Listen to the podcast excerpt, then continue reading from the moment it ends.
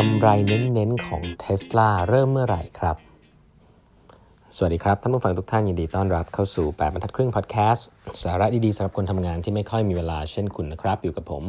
ต้องกวีวุฒิเจ้าของเพจ8บรรทัดครึ่งนะฮะอันนี้เป็น EP ที่1033แล้วนะครับที่มาพูดคุยกันนะครับก็จะยังพูดถึงอันนี้ท้ายๆนะฮะ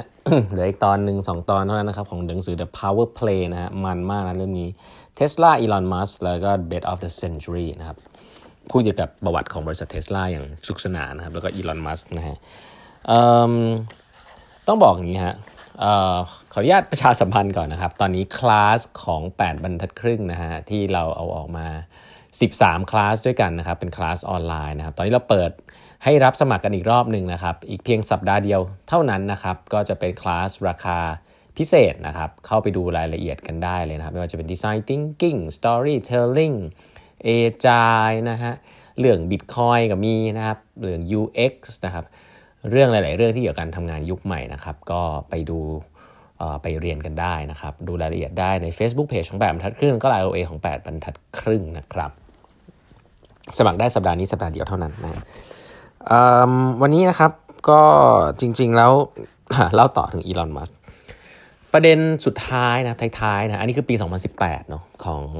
ง Tesla เนี่ยก็คือเรื่องของ Tesla Model 3นะผมเล่ามาเป็นตอนๆนะเป็นเรื่องของ Tesla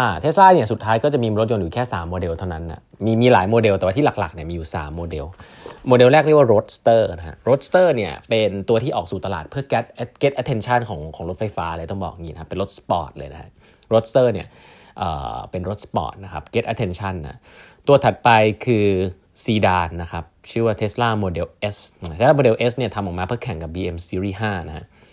ทำเป็นการพิสูจน์ว่ารถยนต์ไฟฟ้าสามารถจะเป็นรถยนต์ซีดานได้นะครับแต่ต้องเรียกว่าเป็นรถยนต์ซีดานหรูนะฮะ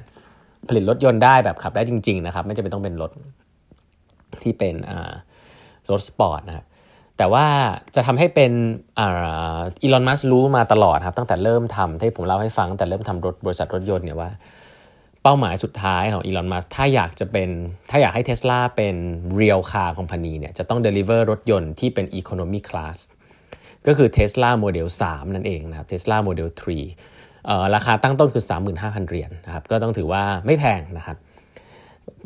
แต่ว่าพอเป็นสเกลมันใหญ่มากนะครับเวลารถยนต์ราคาถูกลงมาเล่นรุ่นประมาณนี้เนี่ยก็จะต้องผลิตในประมาณเยอะๆถึงจะสามารถกำไรได้นะครับเพราะฉะนั้นสิ่งที่เขาต้องเจอปัญหามาตลอดครับอันแรกคือเรื่องของการทำแบตเตอรี่แน่นอนนะครับโรงงานแบตเตอรี่ Gigafactory เนี่ยเอาให้ขึ้นให้ได้นะครับไก่อันนึงก็คือการประกอบรถยนต์นะครับการประกอบรถยนต์อย่างที่ผมเล่าให้ฟังไปหลายๆครั้งแล้วเนี่ยก็ต้องทำให้มันรวดเร็วแล้วก็สามารถจะส่งมอบรถให้ได้นะครับปัญหานี้มีมาตลอดนะครับจนกระทั่งปัญหาสุดท้ายที่มีแล้วก็เป็นปัญหาไม่เรียกปัญหาสุดท้ายหรอกแต่เป็นปัญหาอันนึงซึ่งเขาก็เพิ่งมาเจอตอนท้ายๆนะครับก็คือปัญหาเรื่องการส่งมอบรถนะฮะรถยนต์เสร็จแล้วนะครับแต่ว่าลูกค้าไม่มาเอารถนัดหมายไงก็ไม่มาเอานัดหมายแล้วมาเอาบ้างไม่เอาบ้างไม่ตรงเวลาบ้างซึ่งเป็นเรื่องปกติของลูกค้าแต่รถยนต์ไม่มีที่เก็บทำยังไงฮะไม่สามารถส่งมอบรถได้เนี่ยมีประเด็นก็คือว่าถ้าส่งมอบรถให้ไม่ได้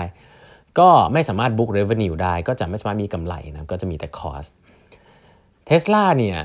ก็เอาว่าตะบี้ตะบันน่ะ Elon Musk นี่คือระหว่างทางนี่ไล่คนออกไปเยอะมากนะครับไป Elon Musk ไปอาศัยชีวิตอยู่บน factory floor มากๆบนโรงงานเลยนะฮะใครเขาบอกว่ามีข่าวนะมีคนเห็นเลยนะว่า Elon Musk เนี่ยมีคนแบบทำงานเป็นหัวหน้านะแต่เห็นพฤติกรรมอีลอนมัสก์ที่เข้ามาจ้ำจี้จ้ำชัยแล้วพูดจาไม่ดีเนี่ยก็เลย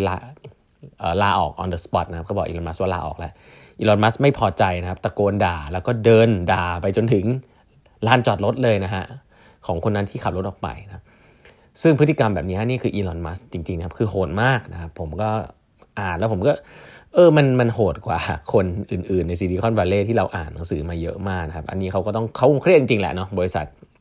เล่า Tesla ให้ฟังเนี่ยหลายๆคนก็น่าจะรู้เพิ่มเติมคล้ายๆผมแล้วเนาะว่าบริษัทรถยนต์ที่เป็นฮาร์ดแวร์อะไรแบบนี้ของอีลอนมัสก์เนี่ยมันไม่ได้เป็นเหมือนบริษัทซอฟต์แวร์ที่เหมือนกับ3คนร้อนเว็บไซต์หรืออะไรเงี้ยมันคือสเกลใหญ่มากนะครับแล้วเขาก็ตังจะหมดเอาง่ายๆหลายทีมากๆนะครับก็ใช้เครดิตตัวเองในการเรสฟันได้หลายครั้งก็เราว่ารอดตายแล้วกันเชื่อไหมฮะว่าตอนที่อีลอนมัสก์เนี่ยที่มีรถยนต์คาอยู่ที่warehouse เยอะๆเพื่อรอให้คนเข้ามาเอาเนี่ยนะครับคนไม่พอนะครับที่จะดูแลลูกค้าที่เข้ามาเอารถยนต์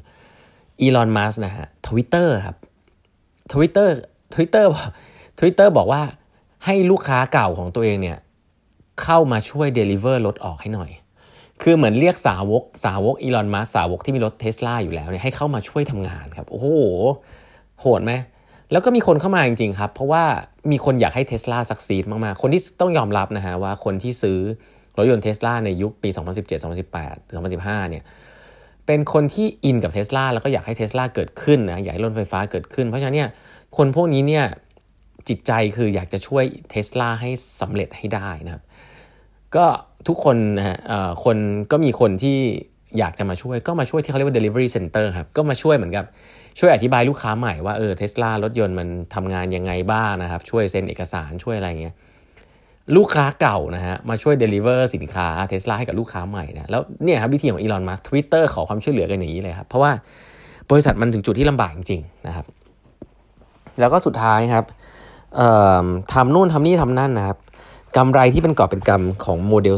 3ของบริษัท Tesla ก็มาถึงครับในปีควอเตอร์ที่3ของปี2018นะครับมีกำไรนะฮะในปีนั้นเนี่ย312ล้านเหรียญ นะครับถ้าจำกันได้เนี่ยเมื่อไม่กี่ปีก่อนหน้าเนี่ยที่ในหนังสือเล่มนี้พูดเนี่ยเขาบอกว่ากำไร1เหรียญ นะฮะเพื่อเห็นว่ากำไรได้นะเป็นเชิงสัญลักษณ์แต่อันนี้เนี่ยเวลา deliver รถยนต์ได้ตามกำหนดเนี่ยจำนวนกี่พันกี่หมื่นคันเนี่ยก็สามารถที่จะบุ๊กกำไรได้จริงๆนะครับก็เป็นบริษัทที่มีกำไรขึ้นมาที่312ล้านเหรียญ นะครับอันนั้นขึ้นในปี2018นะครับนั่นหมายความว่าอะไรครับนั่นหมายความว่ากลายเป็นบริษัทรถยนต์จริงๆแล้วที่สามารถทำกำไรได้จริงๆและผลิตและส่งรถได้จริงๆแล้วนะทำมา10กว่าปีนะครับจริงๆนี่เป็นครั้งแรกของ Tesla นะครับที่สามารถเป็นบริษัทรถยนต์ได้จริงๆที่ทำกำไรได้จริงๆไม่ใช่แค่ทำรถยนต์เราเท่ๆออกมาได้นะครับแล้วหลังจากนั้นเนี่ยก็สามารถที่จะทำสิ่งนี้ได้แบบซัสเตนนะครับ Tesla ก็เลยกลายเป็น Tesla ทุกวันนี้ซึ่งก็Tesla ปัจจุบันไม่ได้ขาดทุนแล้วนะครับก็เริ่มส่งมอบรถมีวิธีการที่ส่งมอบรถได้แล้วนะครับแล้วก็เป็นบริษัทรถจริงๆก็อย่างที่บอกครับก็จะทำให้ตัว Elon Musk เองเนี่ยเป็นบริษัทเจ้าของบริษัทรถยนต์ที่ตอนนี้ก็คิดว่าเป็นยานยนต์ไฟฟ้าเนี่ยก็น่าจะใหญ่มากๆแล้วของโลกใบนี้นะฮะเพราะฉะนั้นการที่เขาร่ำรวยขึ้นมาเป็นอันดับ1ของโลกเนี่ยมันไม่ได้เกิดจากหุ้นอันเดิมนะแต่มันเกิดจากพัฒนาการขององค์กรจริงๆนะครับเกิดจากพัฒนาการขององค์กรจริงๆที่จากที่จะเจ๊งเนี่ยมาเป็นเริ่มสร้างกำไรได้ในเพิ่งจะสร้างได้ในปี2018เท่านั้นเองนะครับก่อนหน้านั้นเนี่ยประสบการณ์ Elon Musk ที่เขาพูดถึงก็คือ eating glass นะครับก็คือกินแก้วทุกวันนะกินแก้วนะผมเจ็บปวดมากนะครับตัว Elon Musk เองเนี่ยก็อย่างที่บอกครับผมว่าหนังสือเล่มนี้อ่านแล้วก็เห็นถึงความอึดนะใช่คำนี้มีอึดโหดนะฮะไม่ค่อยแคร์ใครเท่าไหร่มีวิชั่นจริงๆแล้วก็ขี้โม้หน่อยๆครับแล้วก็ execute แบบลงไปถึง ground level เลยนะครับก็ต้องบอกว่าเป็นบริษัทที่ผ่านอะไรมาเยอะมากนะครับเราเห็นเขาวันนี้เราเห็นเขาทวีตเกี่ยวกับอันนั้นนี่นู่นเนี่ยแต่ข้างหลังเนี่ยก็คือทำงานเป็น entrepreneur จริงๆแล้วก็มีการจ้างคนนะฮะมีการไล่คนออกมากมายนะครับมีนิสัยหลายเรื่องนะครับที่เล่าให้ฟังไปนะครับก็จะแบบแปลกๆนิดนึงนะครับไม่ได้เป็นคนดีแบบภาพสวย 100% แน่นอนนะครับเป็นentrepreneur ตัวจริงนะครับก็ไม่แปลกใจครับที่เขาจะได้เป็นผมว่าเขาไปได้เป็น person of the year สำหรับปีนี้ด้วยนะฮะของหนังสือนิตยสาร Time นะครับก็คงไม่ใช่เป็นเพราะเขาว่าเขารวยนะครับแต่ผมว่าเป็นเพราะว่าเขาก็